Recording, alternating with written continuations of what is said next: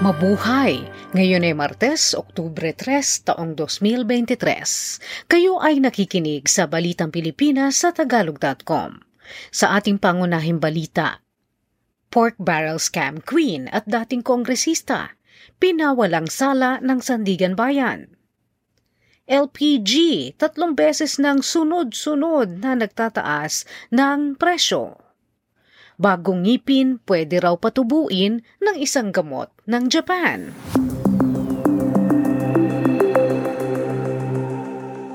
Pinawalang sala ng Sandigan Bayan ang negosyanteng tinaguri ang pork barrel scam queen na si Janet Lim Napoles at isang dating kongresista sa kasong plunder dahil sa di umano ay maling paggamit ng Priority Development Assistance Fund o PDAF na tinawag ding pork barrel. Gayunman, hindi pa rin lusot si Napoles at dating Congressman Edgar Valdez ng Association of Philippine Electric Cooperatives sa siyam na counts ng pangungurakot ng isang pampublikong opisyal at direktang panunuhol kung saan sila ay nahatulang guilty. Sina Napoles at Valdez ay sinentensyahan ng tig dalawang taon at apat na buwan hanggang anim na taon at isang araw sa bilangguan para sa kanilang ginawang krimen. Inatasan din sila magbayad ng multang halos 27 milyong piso.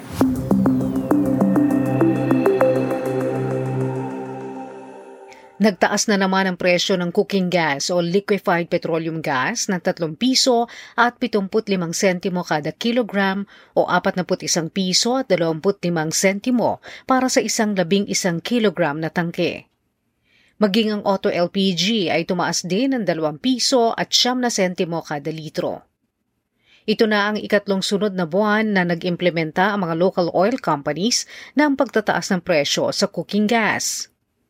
Noong isang buwan, ang presyo ng isang labing isang kilogram na tangke ay tumaas ng 73 piso at 15 sentimo.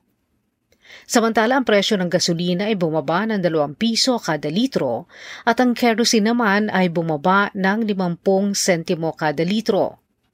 Ang diesel naman ay tumaas ng 40 sentimo kada litro para sa linggong ito.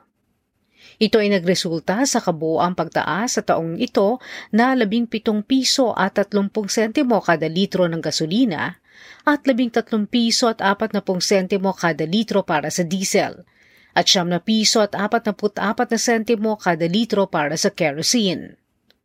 Samantala ang palitan ng piso sa dolyar nitong Oktubre 2 ay 56 na piso at 77 sentimo.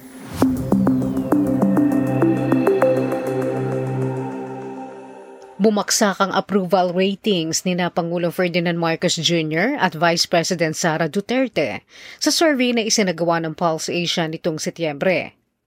Mula sa 80% rating nitong Hunyo, ang approval rating ni Marcos ay bumaksak sa 65%. Ang kay Duterte naman ay bumaksak sa 73% mula sa 84% noong Hunyo. Nagkaganito man, sinabi ng Pulse Asia na ang latest survey ay nagpapakita na ang mga pangunahing leader ng bansa ay tanggap pa rin ng Pilipino at ang kanilang pagpapakitang husay sa trabaho.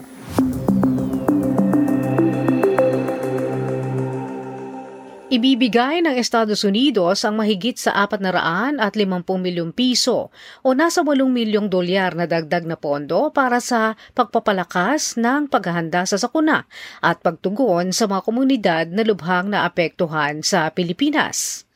Ang bagong pondo ay ipalalabas ng U.S. Agency for International Development o USAID. Ang tututukan ng pagtulong ay ang Bicol, Caraga at Eastern Visayas.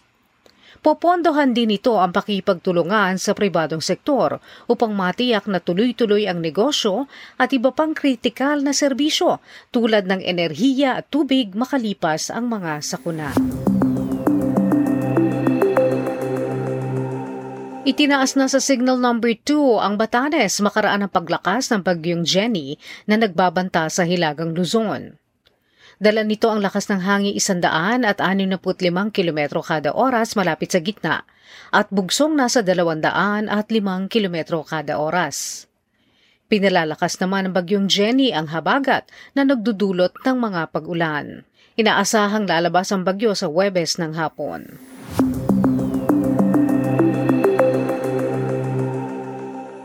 Isang konsehal, apat na pulis sa Bacolod, at isang non-uniform personnel ang iniimbestigahan ngayon dahil sa posibleng kinalaman sa 15 milyong pisong recruitment scam sa Philippine National Police o PNP. Nagreklamo ang ilang mamamayan laban kay Councilor Donato Natnat Dumagit, isang kasalukuyang opisyal ng La Castellana, Negros Occidental, at sa kapartner nitong babae na humingi sa kanila ng pera para masigurong makakapasok sila sa PNP. Inakusahan si Dumagit na nanghingi ng 200 at 47,000 piso sa bawat biktima kapalit ng siguradong pwesto sa PNP. Labing isa sa 47 na biktima ng mga ito ang nagharap na ng kaso sa mga may kinalaman sa PNP recruitment scam.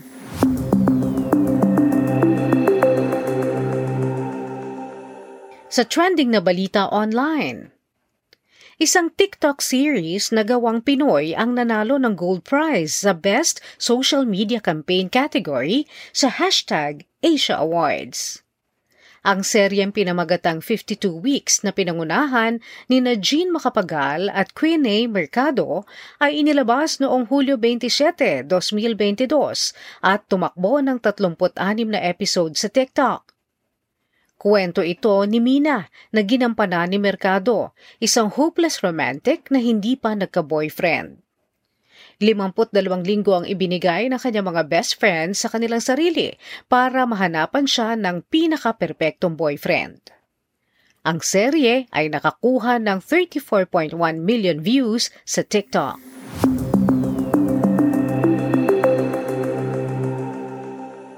Sa balita sa palakasan, Ibinigay ng world number 2 pole vaulter na si Ernest John E.J. Obiena ang kauna-unahang gold medal para sa Pilipinas sa ikalabing siyam na Asian Games sa Hangzhou, China.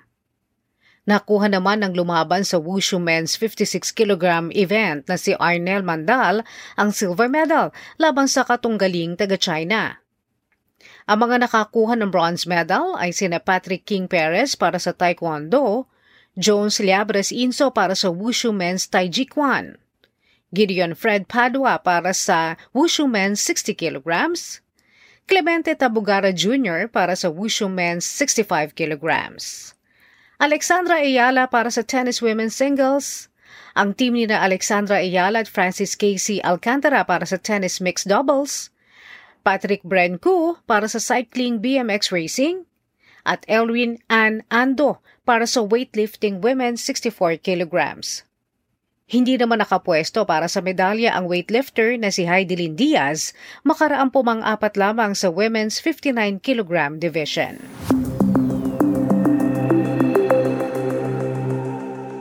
Sa balitang showbiz, Interesado ang Filipina-American na mga awit na si Olivia Rodrigo na magkonsyerto sa Pilipinas. Inilahad niya ito ng uh, Grammy winner sa panayam ng Rolling Stone magazine. Sinabi ni Olivia sa interview na ang mga Pilipino ay lagi mainit ang pagtanggap, maasikaso at magagaling. Ang lolo sa tuhod ni Olivia ay nag-migrate sa Estados Unidos mula sa Pilipinas noong ito ay teenager pa lamang.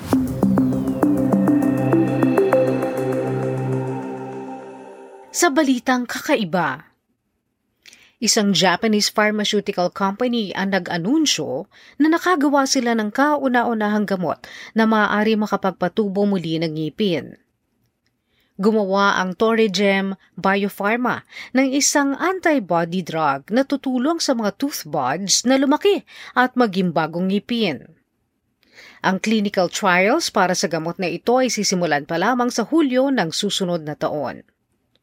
Inaasahang maibebenta na ito sa publiko sa toong 2030.